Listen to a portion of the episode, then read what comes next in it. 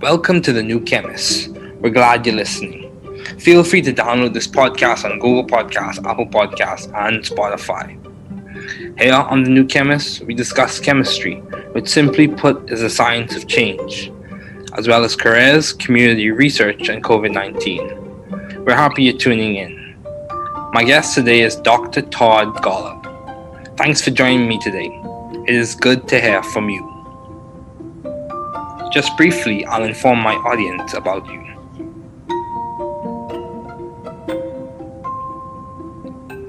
Dr. Todd Golub is a founding core member of the Broad Institute of Harvard and MIT and serves as the Institute's Chief Scientific Officer and Director of its cancer program. He is also the Director of the Gerstner Center for Cancer Diagnostics at the Broad Institute. He joined the faculty of the Dana Farber Cancer Institute at Harvard Medical School in 1997. At the same time, he served as the leader of cancer genomics at the Whitehead Institute and MIT Center for Genome Research, which evolved into the cancer program at the Broad Institute, which he has directed since 2004. Dr. Golub is currently the Charles A. Dana Investigator in Human Cancer Genetics at the Dana Farber Cancer Institute and Professor of Pediatrics at Harvard Medical School. He is the recipient of multiple awards, including the Erasmus Hematology Award, the Richard and Hinda Rosenthal Memorial Award, and the Outstanding Achievement Award from the American Association for Cancer Research, the Paul Marks Prize for Cancer Research, the E. Mead Johnson Award from the Society for Pediatric Research, and the Judson Daland Prize for Outstanding Achievement in Clinical Investigation from the American Philosophical Society. Dr. Golub has served in the scientific advisory board of numerous organizations, including serving as chair of St. Jude's Children's Research Hospital and the board of scientific advisors of the National Cancer Institute. Please welcome Dr. Golub.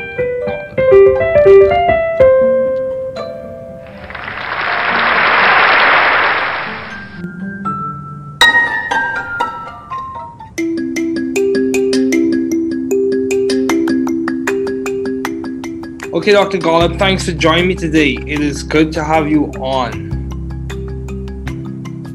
So, um, given all your responsibilities and accomplishments, I thought um, it would be good to have you as a guest on this podcast, uh, serving at one of the leading institutes at Harvard and MIT. Um, so, my first question for you is What have been your long-standing interests in the field of science? Well, first, David, it's it's great to participate in your podcast. It's great that you're that you're doing this, and I'm happy to be here.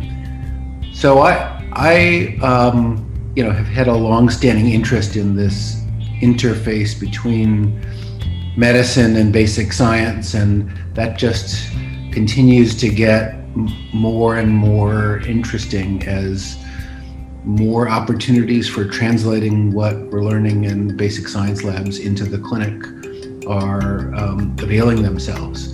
It's just really an exciting, uh, exciting time for an opportunity to have real impact of science on patients. Okay, yeah, that's good.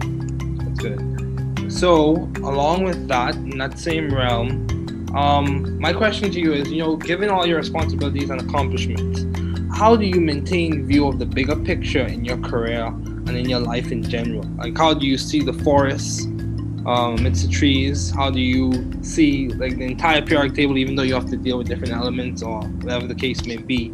How do you see or maintain view of the bigger picture, especially when you face obstacles and challenges? I, I think getting this balance right of the, the big picture and the focused uh, details is the most important thing in science and the hardest at the same time uh, to do.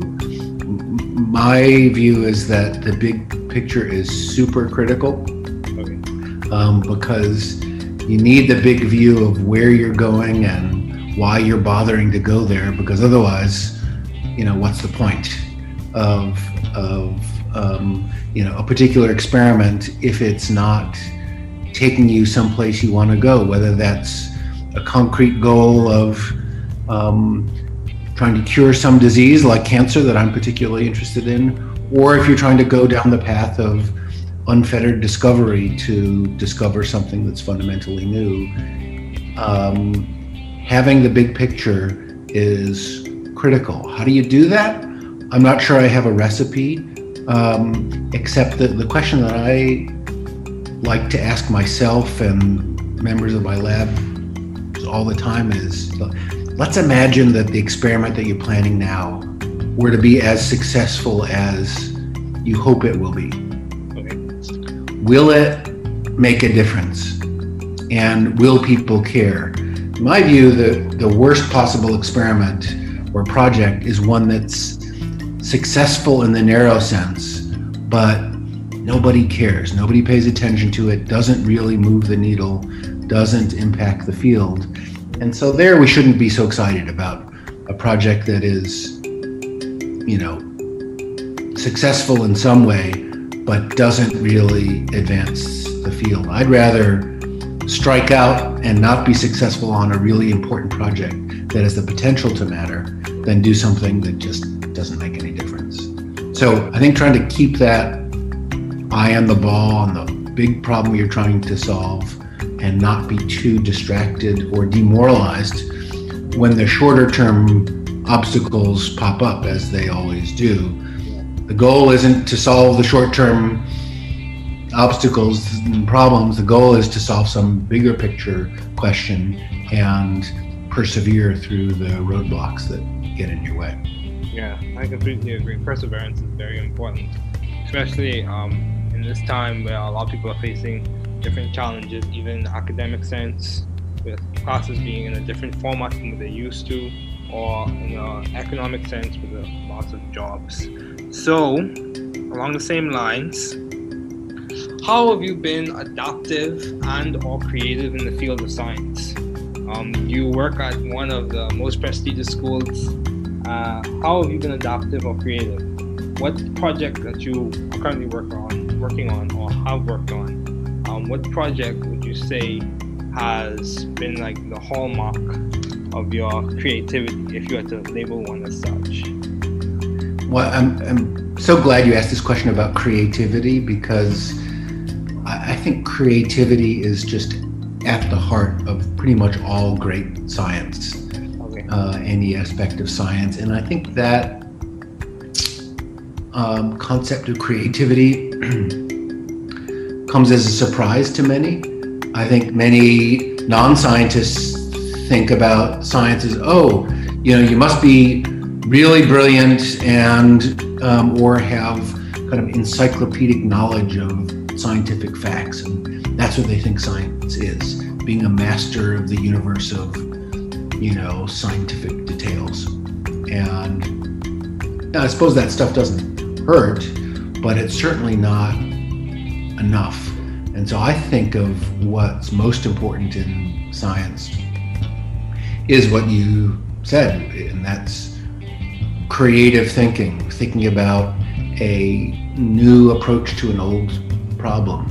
For example, really trying to think in novel, out of the box uh, kind of ways that that's just super critical. And I think, you know, I maybe have an extreme view of this, but I think that scientists should be surrounding themselves with other creative people, non scientists, artists, for example. So, you know, with that in mind, I helped start an artist in residence program at the Broad Institute where we bring in uh, every year one or two artists um, who are creative in their way. They're trying to look at the world through a new lens mm-hmm. in their way and in their own language. Um, and so we bring them in and have them hang out at the Broad Institute and talk to science scientists with the hope that that creative thinking very indirectly will have a benefit on the creative thinking of scientists at the Broad. Okay, wow, that's commendable. So my question to you is along the same lines. So it's, it's quite clear that you have been successful in terms of ideas in the iterative process it comes to research and projects in your lab. So how do you go about coming up with ideas for research? Do you like reference old literature and review the previous literature and get insight from the past, or is it just like you get a spark of insight or how or innovation? How do you go about coming up with new ideas for you to do research on? You your lab. So that's an interesting question, and I would I don't have a process for it. Oh, um, um, and I would say that the, the the steps in getting to a great idea for a new project, at least for me, tends to be kind of long and hard, okay. and involve discarding a lot of ideas that maybe at first seemed like they were awesome but then on further scrutiny, either by me or more commonly by you know someone in the lab, a postdoc or a student, and other scientists, when they press on that idea, come to discover you know it's not actually a great idea, or it's a great idea in principle, but in practice there's no way to really actualize it. So, um, and I think this is sometimes frustrating to people like new people starting you know, relatively early in their research careers who have this expectation that, oh, these ideas for a great project are supposed to come really easily and you should be able to go quickly from the kernel of an idea to the execution of a project. And they get frustrated when this process of refining and pressing an idea until you get it really right you get frustrated when that takes time. And I think that that amount of time, whatever it takes, is well worth it. Okay. Um, rather than rushing to just start executing on a project idea before you've really thought about its potential upside and the potential risks with it. Now, it's also an interesting question how does that process of coming up with a great project idea relate to the past versus the future. On the one hand, if you're totally ignorant of the past, you're at risk of just doing the same experiment someone else has done and failing at it again. On the other hand, if you're too hamstrung by what's come before and you only base what you're going to do based on the next step that seems obvious given what's already been done, I think that kind of limits your scope. And so for me, most projects actually don't start with a review of the literature. They think in a completely blue sky about what might be possible in the future, um, and then go back and ask, okay, this seems like a really good idea. Has nobody really ever done this before? And then scour the literature to sort it out. I think that's, at least for me, a better order. Okay. Start with the big idea and then fit onto that big idea what's come before, um, rather than try to piece together a project based on the past. Okay. Yeah, that's good. That's good. So, um, I I would say many people would say or argue that Harvard or MIT uh, those are good institutions for students to thrive scientifically and intellectually. So how have you sought or how did you find this good environment for you to thrive scientifically and intellectually? What, what did it just happen through serendipity or was it the grind or grit? Uh, how did you go about finding a good environment for you to thrive? Yeah, so I think this question about scientific environment is really critical okay. and maybe the most critical uh, thing to think about.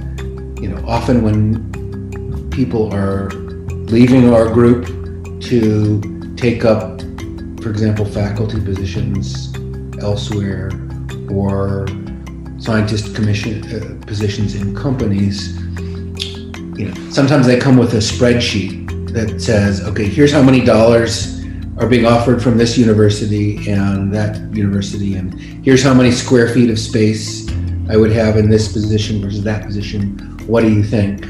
And my answer is almost invariably that rarely matters too much. What matters more is the intellectual environment of colleagues and trainees that you're surrounded by. And if that's awesome, whatever resources available is probably going to be sufficient. If that sucks and you're, you know, on an island, um, you know, it kind of doesn't matter how much financial resource how much space you have. Um, it's going to be tough going. So I think this scientific environment question of, of being, you know, the, the environment in which there's a collaborative spirit and a critical mass of scientists who are thinking about some similar questions, but not in the identical way. Mm. Um, that's what makes for a really ripe um, uh, environment for research. And, and so you're right, the Boston community is is pretty amazing with respect to the large number of of faculty and students and trainees and other scientists uh, in this community, and I think that makes uh, us all better. How did I wind up here? Yeah, mostly by serendipity, um, uh, yeah, but just continued to be and continue to be drawn to it because of this richness of scientific discovery and curiosity and, and people. Okay, yeah, that's good. So, um, in terms of if you had to give, given all your responsibilities and accomplishments, how are you maintaining a balanced life, or how do you maintain a balanced life?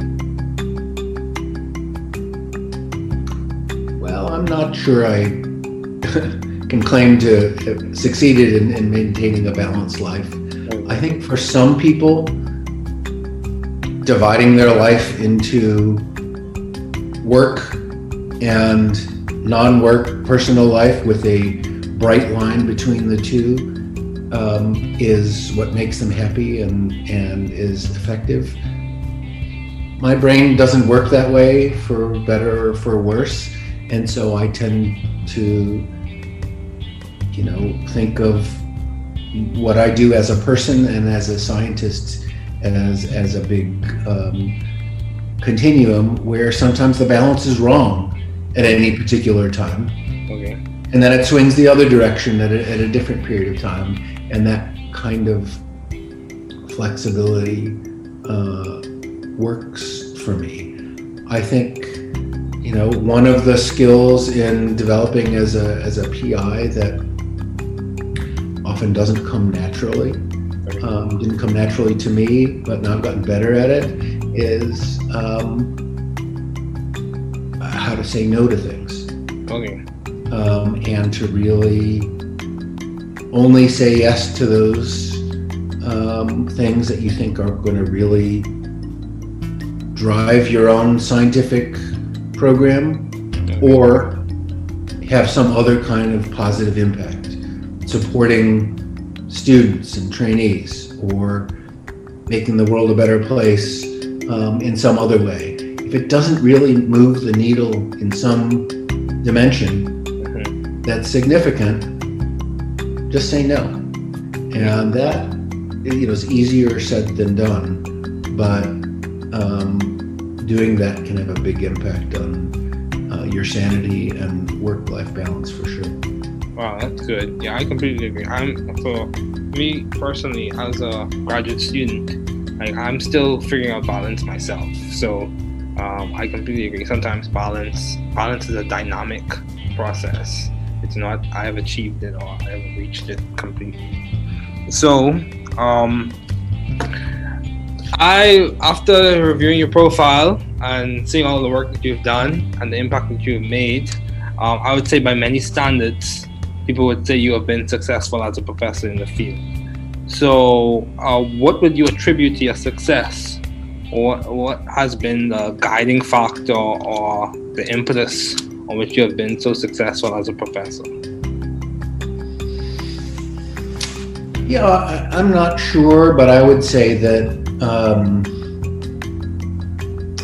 for me, the key to success is um, keeping focused on trying to make progress on a really big and important set of problems and being open to taking that on with colleagues together to solve a really important problem rather than focusing on what am I going to do myself as a professor or as a lab head. Because I think if you didn't think of the world in that way, it turns out you can take on projects and problems that are much more important when you do it collectively and collaboratively and focus on solving the problem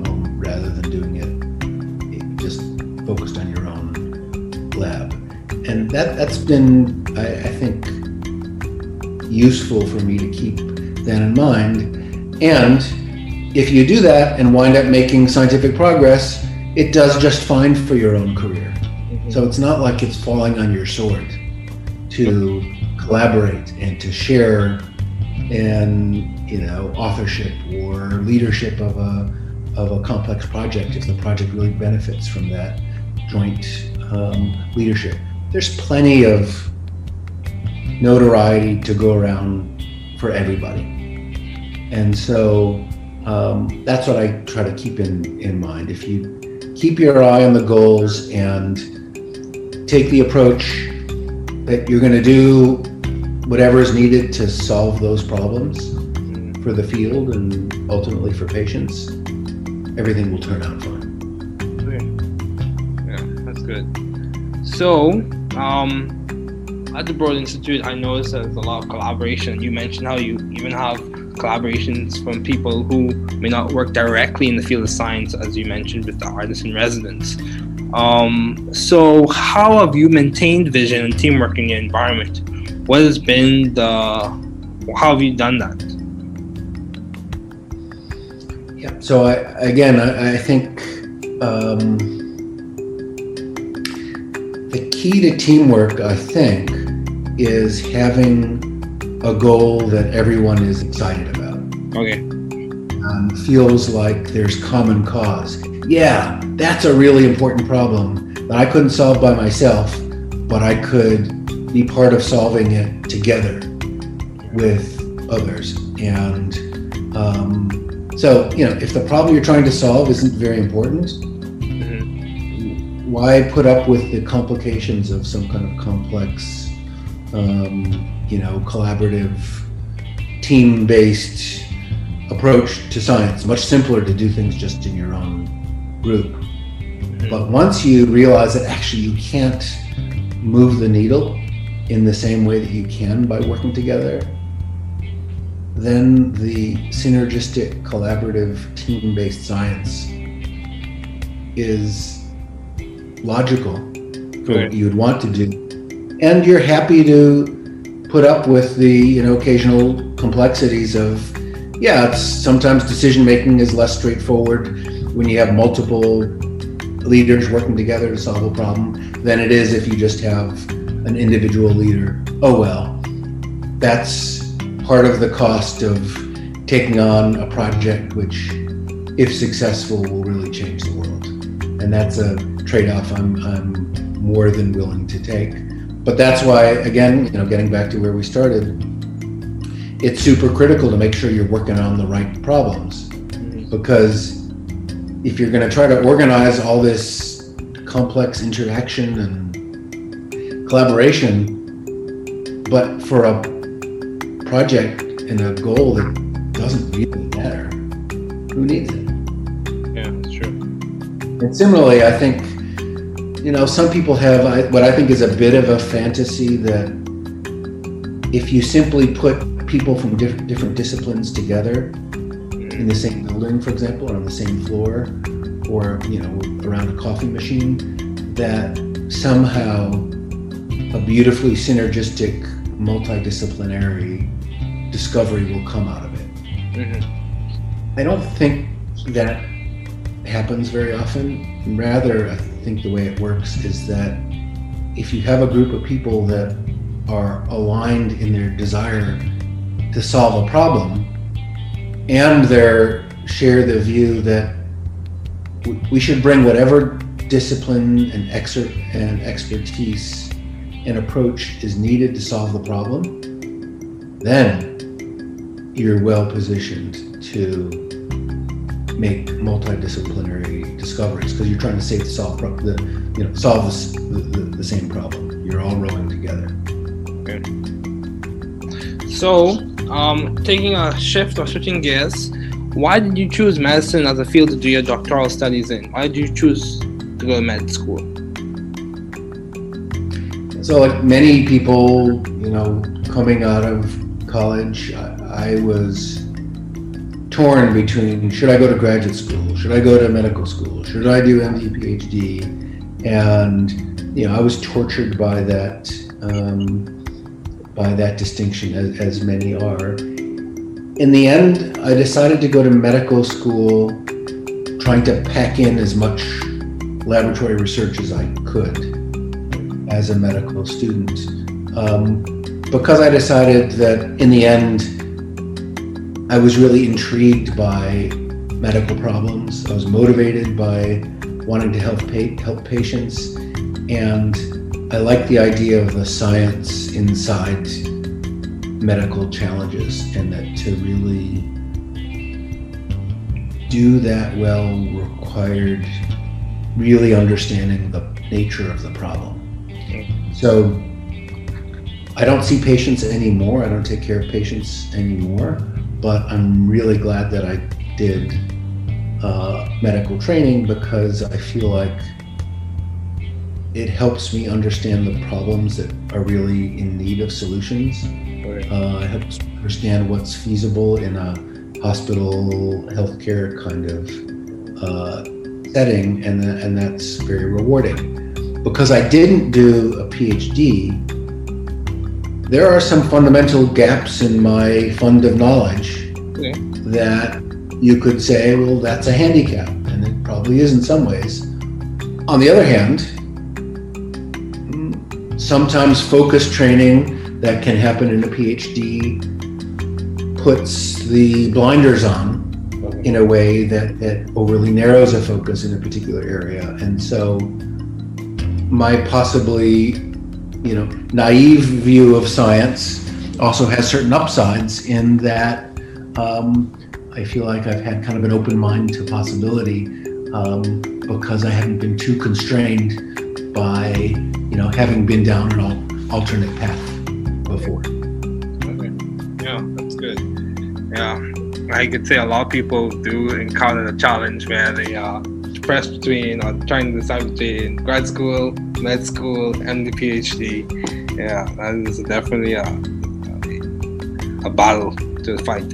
But um, you also did pediatrics as, as your your residency. Why did you choose pediatrics as opposed to internal medicine or oncology or, or medical oncology or radiation oncology? Why did you choose pediatrics? So the honest answer is that I found pediatricians to be really nice people. Okay. And we discussed before the environment that you're in is a really important part of work.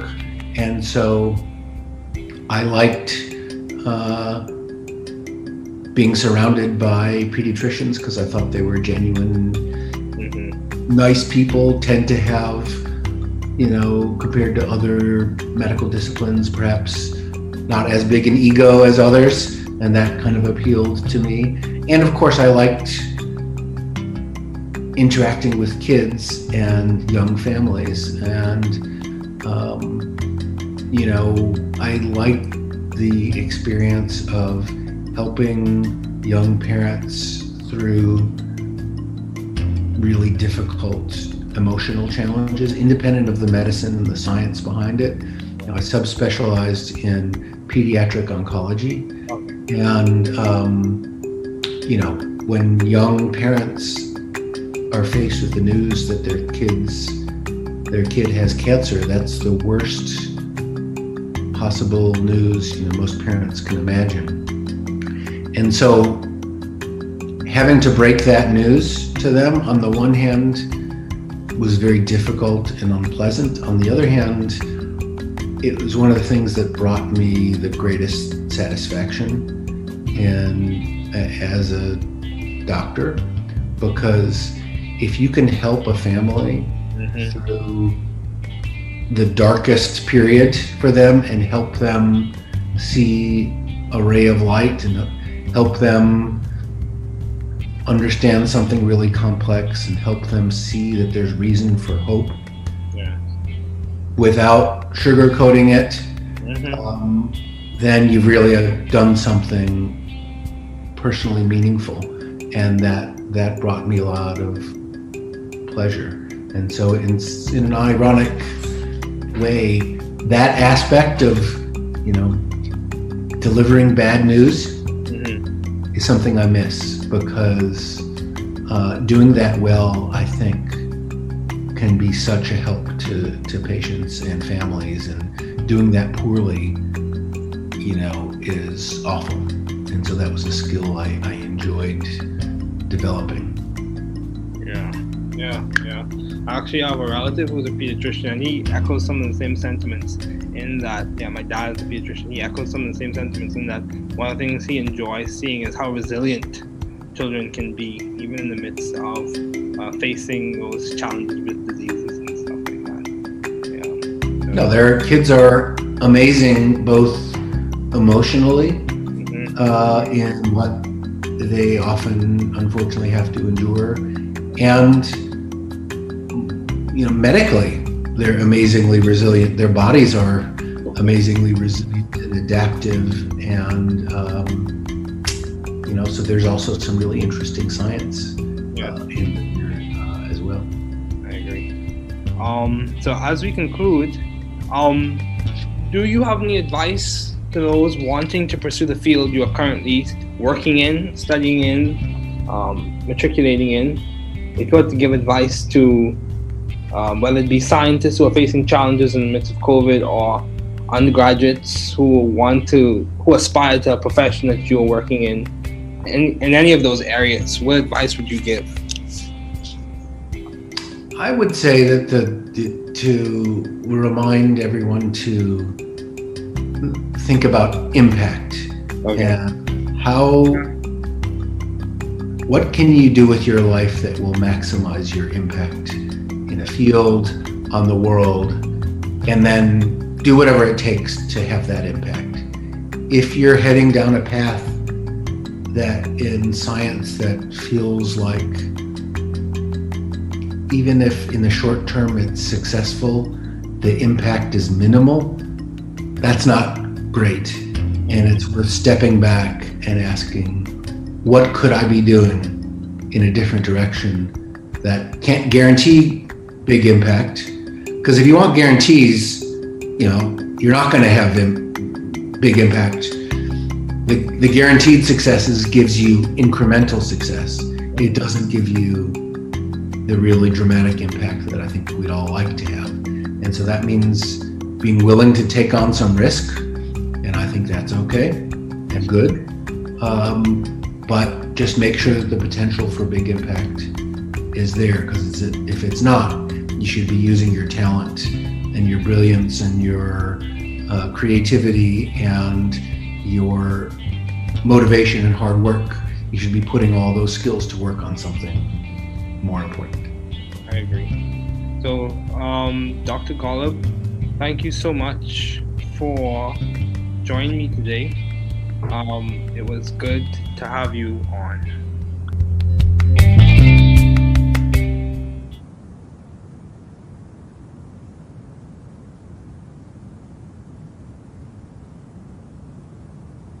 Entrevista con el Dr. Todd Golub, MD en The New Chemists Podcast.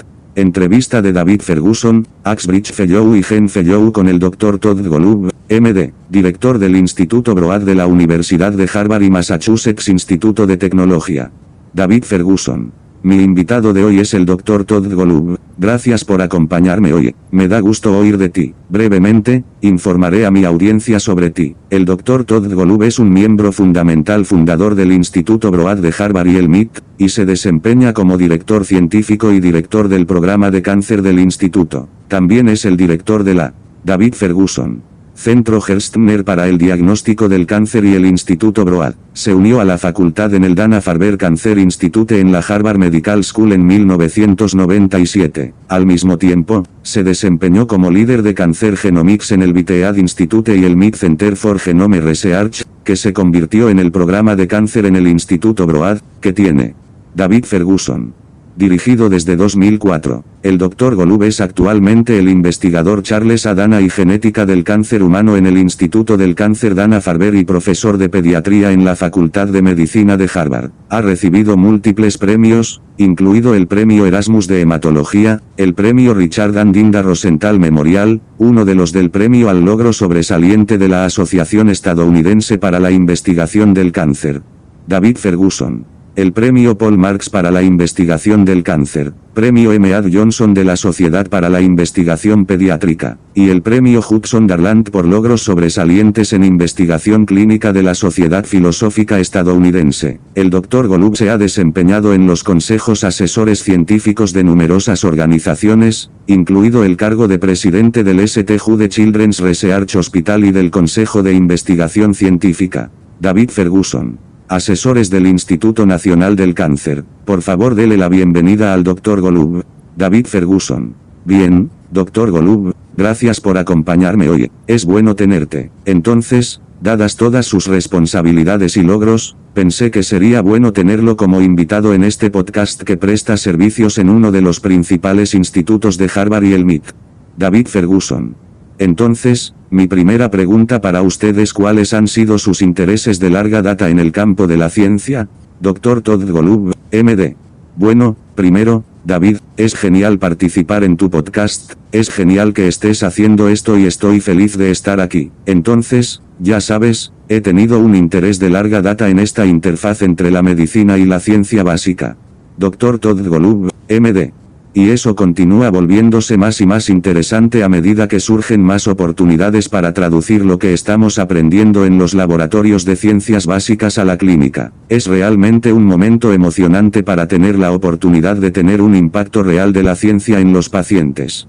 David Ferguson. Sí, eso está bien. Eso es bueno. Entonces, junto con eso en ese mismo ámbito, mi pregunta para ti es, ya sabes, dadas todas tus responsabilidades y logros, ¿Cómo mantienes una visión del panorama general en tu carrera y en tu vida en general? ¿Cómo ves el bosque para los árboles? David Ferguson. ¿Cómo ves toda la tabla periódica aunque tengas que lidiar con diferentes elementos o sea el caso que sea? ¿Cómo veo mantiene la visión del panorama general, especialmente cuando enfrenta obstáculos y desafíos?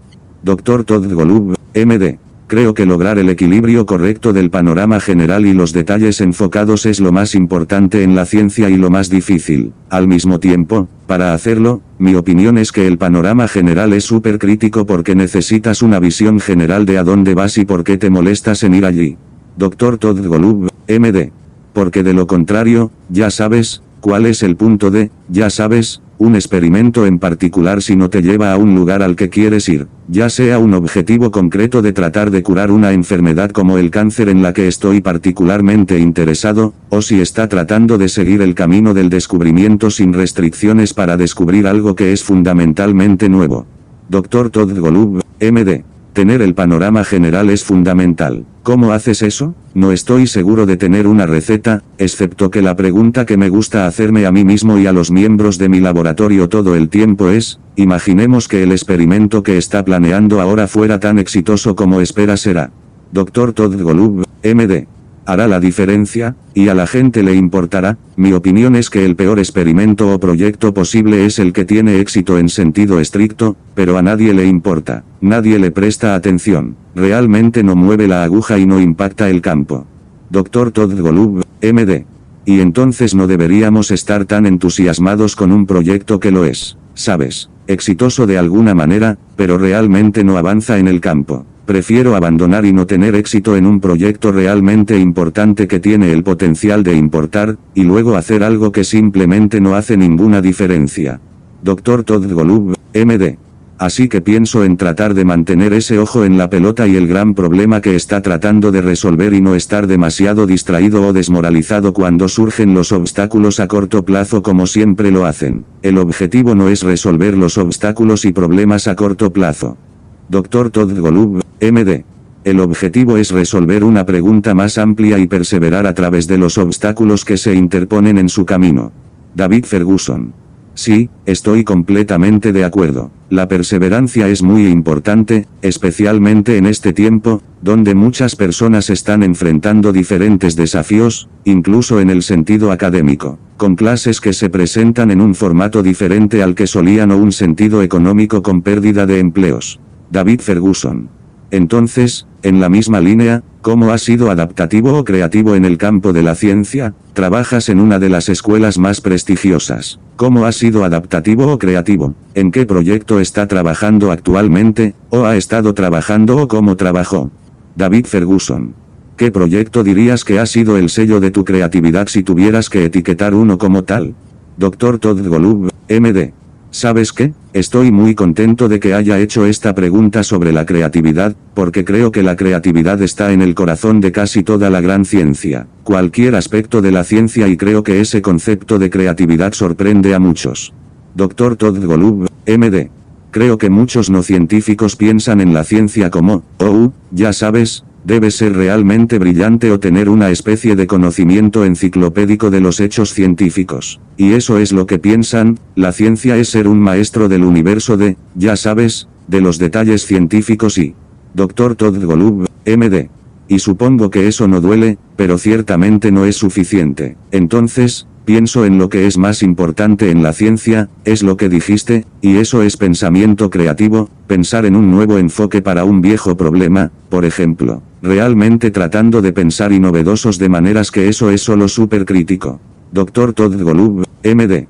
Y creo, ya sabes, tal vez tengo una visión extrema de esto, pero creo que los científicos deberían rodearse de otras personas creativas, no científicos, artistas, por ejemplo. Entonces, ya sabes, con eso en mente, ayudé a iniciar un programa de residencia de artistas en Tebroad Institute, donde traemos cada año uno o dos artistas que, Dr. Todd Golub, MD, son creativos a su manera, están tratando de mirar el mundo a través de una nueva lente a su manera, en su propio idioma. Entonces los traemos y los hacemos pasar el rato en Tebroad Institute y hablar con científicos con la esperanza de que ese tipo de pensamiento creativo, muy indirectamente, tenga un beneficio en él.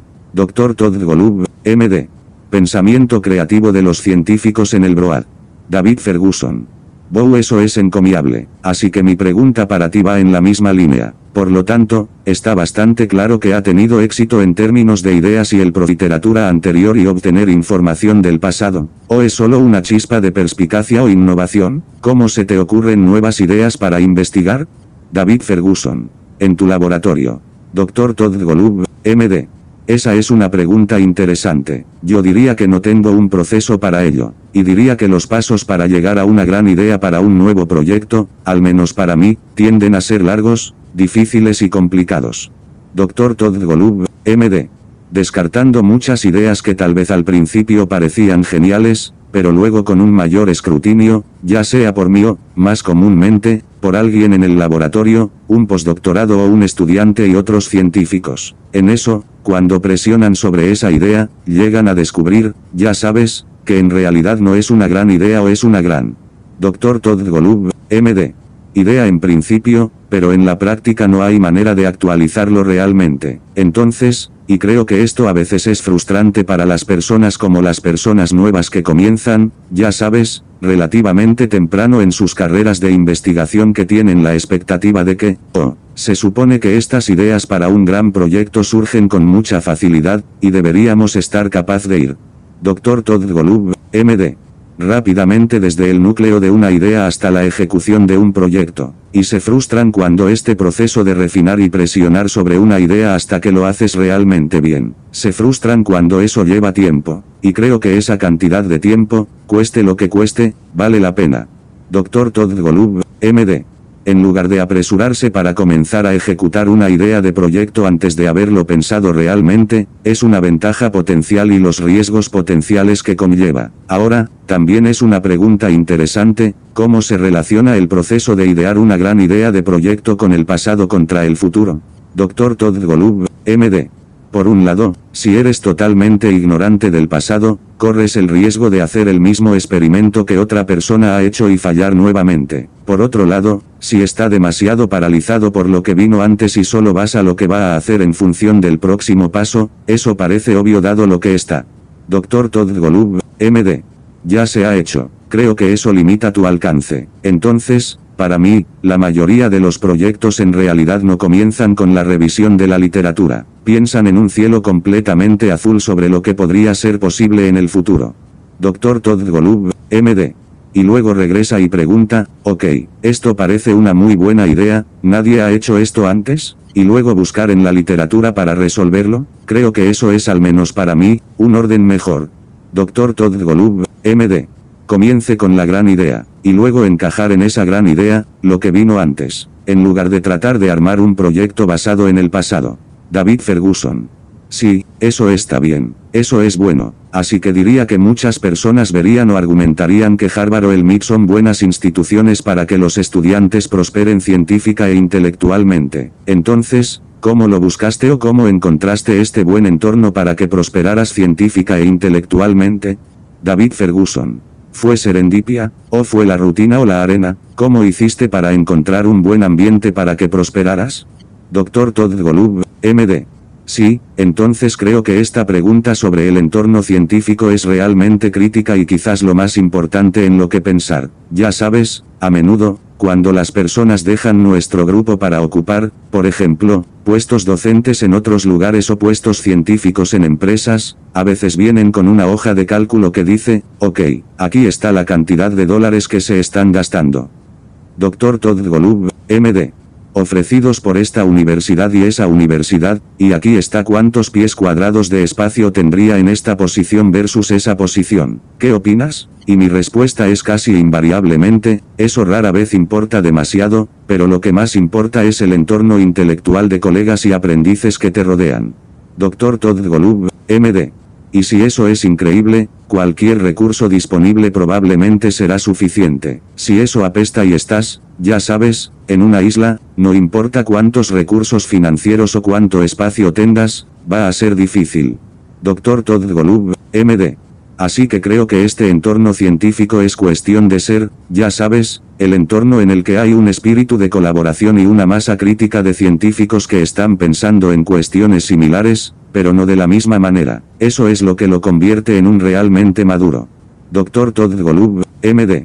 Entorno para la investigación. Y tiene razón, la comunidad de Boston es bastante sorprendente con respecto a la gran cantidad de profesores, estudiantes, pasantes y otros científicos en esta comunidad, y creo que eso nos hace mejores a todos. Dr. Todd Golub, MD. ¿Cómo terminé aquí? Sí, sobre todo por casualidad. Sí, pero siguió siéndolo y me sigue atrayendo debido a esta riqueza de descubrimiento científico, curiosidad y personas. David Ferguson. Está bien, sí, eso es bueno. Entonces, en términos de si tuviera que hacerlo, dadas todas sus responsabilidades y logros, ¿cómo mantienes una vida equilibrada o cómo mantienes una vida equilibrada? Dr. Todd Golub, MD. Bueno, no estoy seguro de poder afirmar haber logrado mantener una vida equilibrada. Creo que para algunas personas, dividir su vida en trabajo y vida personal no laboral con una línea clara entre los dos es lo que los hace felices y es efectivo. Dr. Todd Golub, MD. Mi cerebro no funciona así, ni para bien ni para mal. Así que tiendo a, ya sabes, pensar en lo que hago como persona y como científico y como un gran continuo en el que a veces el equilibrio está mal en un momento determinado. Dr. Todd Golub, MD. Y luego gira en la otra dirección, en un periodo de tiempo diferente. Y ese tipo de flexibilidad funciona para mí. Creo que, ya sabes, una de las habilidades para desarrollarme como PI, investigador principal, que, a menudo, no es natural o no me resulta natural, pero ahora he mejorado en eso. Dr. Todd Golub, MD. cómo decir no a las cosas y realmente, solo decir sí a aquellas cosas que cree que realmente impulsarán su propio programa científico o tendrán algún otro tipo de impacto positivo apoyando a estudiantes y aprendices o haciendo del mundo un lugar mejor en algunos otra manera. Dr. Todd Golub, MD. Si realmente no mueve la aguja en alguna dimensión, eso es significativo, solo dino. Y eso, ya sabes, es más fácil decirlo que hacerlo. Pero hacer eso puede tener un gran impacto en su cordura y equilibrio entre el trabajo y la vida, sin duda. David Ferguson. Bow eso es bueno, estoy completamente de acuerdo. Personalmente, como estudiante de posgrado, todavía estoy descifrando el equilibrio, así que estoy completamente de acuerdo. A veces, el equilibrio del equilibrio es un proceso dinámico. No lo es, lo he logrado o lo he alcanzado por completo. David Ferguson. Entonces, Después de revisar su perfil y ver todo el trabajo que ha realizado y el impacto que ha tenido, diría que, según muchos estándares, la gente diría que ha tenido éxito como profesor en el campo. David Ferguson. Entonces, ¿a qué atribuiría su éxito o cuál ha sido el factor rector o el ímpetu en el que ha tenido tanto éxito como profesor? Dr. Todd Golub, MD. Sabes, no estoy seguro, pero diría eso. Para mí, la clave del éxito es mantenerme enfocado en tratar de progresar en un conjunto de problemas realmente grande e importante y estar abierto a enfrentarlo con. Dr. Todd Golub, MD. Colegas para resolver problemas realmente importantes en lugar de centrarme en lo que voy a hacer yo mismo como profesor o como jefe de laboratorio, porque creo que si no pensaras en el mundo de esa manera, resulta que puedes asumir. Dr. Todd Golub, MD proyectos y problemas que son mucho más importantes cuando lo haces de manera colectiva y colaborativa y te enfocas en resolver el problema en lugar de hacerlo, solo enfocado en tu propio laboratorio. Y eso ha sido, creo, útil para mí tener eso en mente. Dr. Todd Golub, MD. Y si haces eso y terminas haciendo progresos científicos, te irá bien para tu propia carrera. Así que no es como si estuviera cayendo sobre tu espada para colaborar y compartir y, ya sabes, la autoría o el liderazgo de un proyecto complejo si el proyecto realmente se beneficia de ese liderazgo conjunto. Dr. Todd Golub, MD. Hay mucha notoriedad para todos. Y eso es lo que trato de tener en cuenta, si se mantiene atento a los objetivos y adopta el enfoque de que hará lo que sea necesario para resolver esos problemas para el campo y, en última instancia, para los pacientes. Dr. Todd Golub, MD. Todo saldrá bien. David Ferguson. Sí, eso está bien. Entonces, en el Instituto Broad, noté mucha colaboración y usted mencionó cómo incluso tiene colaboraciones de personas que pueden no trabajar directamente en el campo de la ciencia, como mencionó con el programa de artistas en residencia. David Ferguson. Entonces, ¿cómo ha mantenido la visión y el trabajo en equipo en su entorno? ¿Qué ha sido? ¿Cómo has hecho eso? Dr. Todd Golub, MD. Así que de nuevo, creo. Creo que la clave del trabajo en equipo es tener una meta que entusiasme a todos, se sienta como si hubiera una causa común. Sí, ese es un problema realmente importante que no pude resolver solo, pero podría ser parte de resolverlo junto con otros. Dr. Todd Golub, MD. Y entonces, ya sabes, si el problema que estás tratando de resolver no es muy importante, ¿por qué aguantar las complicaciones de algún tipo de enfoque científico complejo? Ya sabes, basado en un equipo colaborativo. Es mucho más sencillo hacer las cosas solo en tu propio grupo. Dr. Todd Golub, MD. Pero una vez que te das cuenta de que en realidad no puedes mover la aguja de la misma manera que puedes hacerlo trabajando juntos, entonces, la ciencia sinérgica y colaborativa basada en equipos es, lógica, lo que le gustaría hacer, y está feliz de soportar las complejidades ocasionales de, sí, a veces la toma de decisiones es menos sencilla cuando tiene varios líderes trabajando. Dr. Todd Golub, MD juntos para resolver un problema de lo que es si solo tienes un líder individual. Oh, bueno, eso es parte del costo de asumir un proyecto que, si tiene éxito, realmente cambiará el mundo. Y esa es una compensación que estoy más que dispuesto a aceptar. Dr. Todd Golub, MD. Pero es por eso que, de nuevo, ya sabes, volviendo a donde empezamos. Es muy importante asegurarse de que está trabajando en los problemas correctos porque si va a tratar de organizar toda esta interacción y colaboración complejas, pero para un proyecto y una meta, eso realmente no importa, ¿quién lo necesita? David Ferguson. Si eso es verdad. Dr. Todd Golub, MD. Y de manera similar, creo, ya sabes, Algunas personas tienen lo que creo que es una especie de fantasía de que, si simplemente pones a personas de diferentes disciplinas juntas en el mismo edificio, por ejemplo, en el mismo piso, ya sabes, alrededor de una máquina de café que, de alguna manera, surgirá de ella un descubrimiento bellamente sinérgico y multidisciplinario. Dr. Todd Golub, MD. No creo que eso suceda muy a menudo. Y más bien, creo que la forma en que funciona es que si tienes un grupo de personas que están alineadas en su deseo de resolver un problema y comparten la opinión de que, Dr. Todd Golub, MD, debemos aportar cualquier disciplina, experto y experiencia en el enfoque que se necesite para resolver el problema. Entonces estás bien posicionado para hacer descubrimientos multidisciplinarios porque estás tratando de resolver, ya sabes, resolver el mismo problema. Todos reman juntos. David Ferguson. Entonces, tomando un turno o cambiando de marcha, ¿por qué eligió la medicina como campo para realizar sus estudios de doctorado y por qué eligió ir a la escuela de medicina? Dr. Todd Golub, MD. Entonces, como muchas personas, ya sabes, al salir de la universidad, estaba dividido entre si debería ir a la escuela de posgrado, debería ir a la escuela de medicina, debería hacer MD PhD y, sabes, me torturaba eso, esa distinción como a muchos. Dr. Todd Golub, MD. Al final, decidí ir a la escuela de medicina tratando de acumular tanta investigación de laboratorio como pudiera como estudiante de medicina porque al final lo decidí. Estaba realmente intrigado por los problemas médicos. Me motivaba querer ayudar a ayudar a los pacientes. Dr. Todd Golub, MD y me gustó la idea de la ciencia dentro de los desafíos médicos y que para hacerlo realmente bien se requería comprender realmente la naturaleza del problema. Así que ya no veo pacientes, ya no atiendo pacientes, pero estoy muy contento de haberlo hecho, formación médica, porque siento que, Dr. Todd Golub, MD, me ayuda a comprender los problemas que realmente necesitan soluciones. Entiendo lo que es factible en un hospital, en un entorno de atención médica y eso es muy gratificante. Sin embargo, debido a que no hice un doctorado, hay algunos vacíos fundamentales en mi fondo de conocimiento que se podría decir, bueno, eso es una desventaja, y probablemente lo sea en algunos.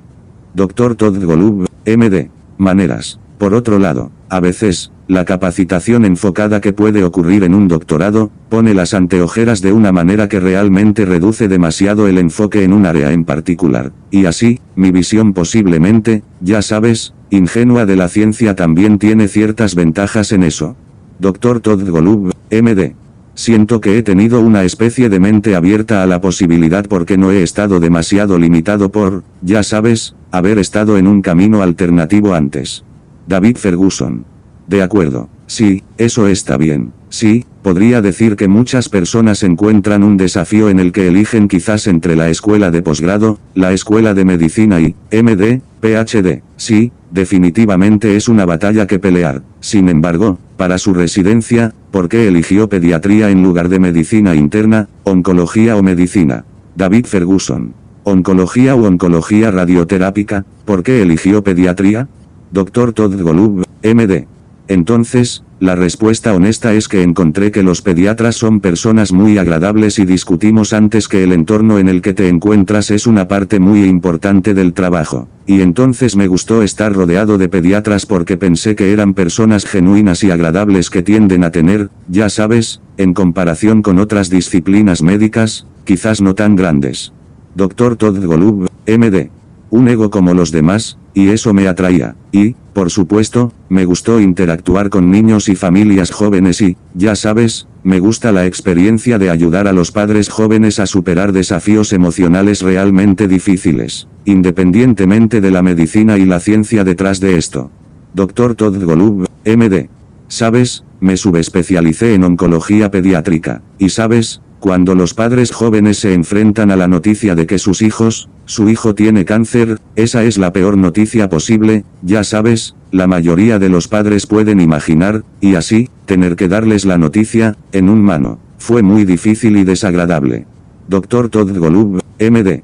Por otro lado, fue una de las cosas que me trajo mayor satisfacción y como médico, porque si puedes ayudar a una familia en el periodo más oscuro para ellos, y ayudarlos a ver un rayo de luz y ayudarlos. Dr. Todd Golub, MD.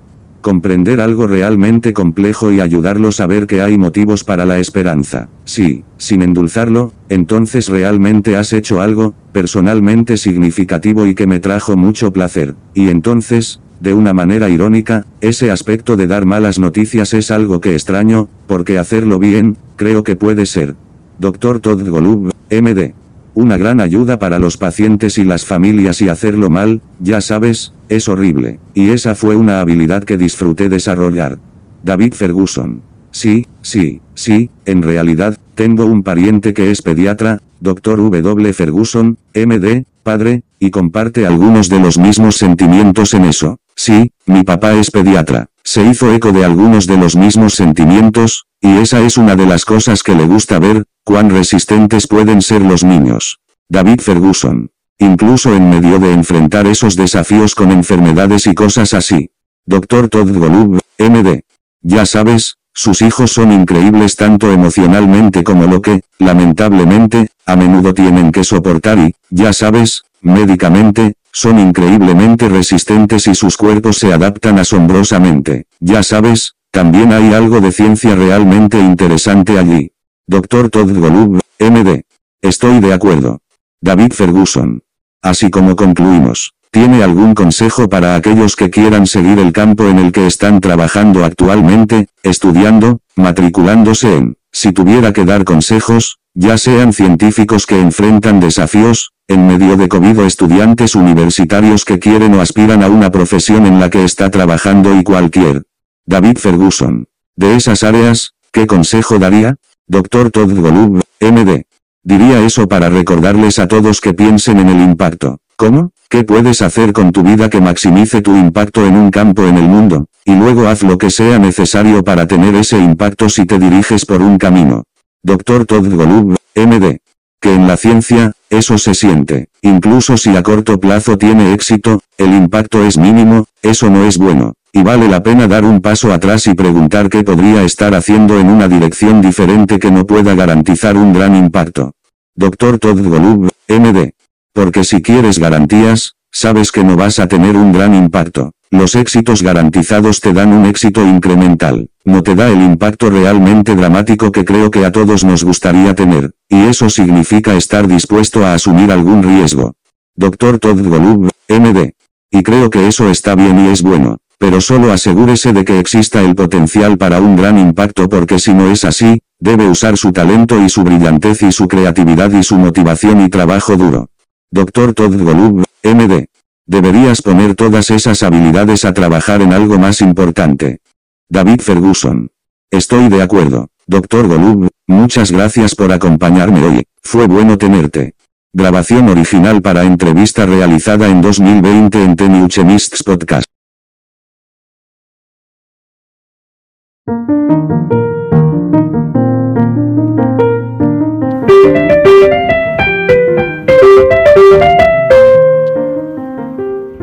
Thanks for listening. We're glad you were able to tune into this podcast.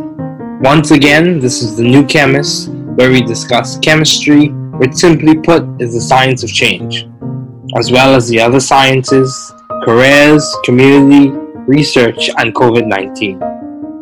Thanks again for listening. Note, the views on this podcast represent those of my guests and I. Música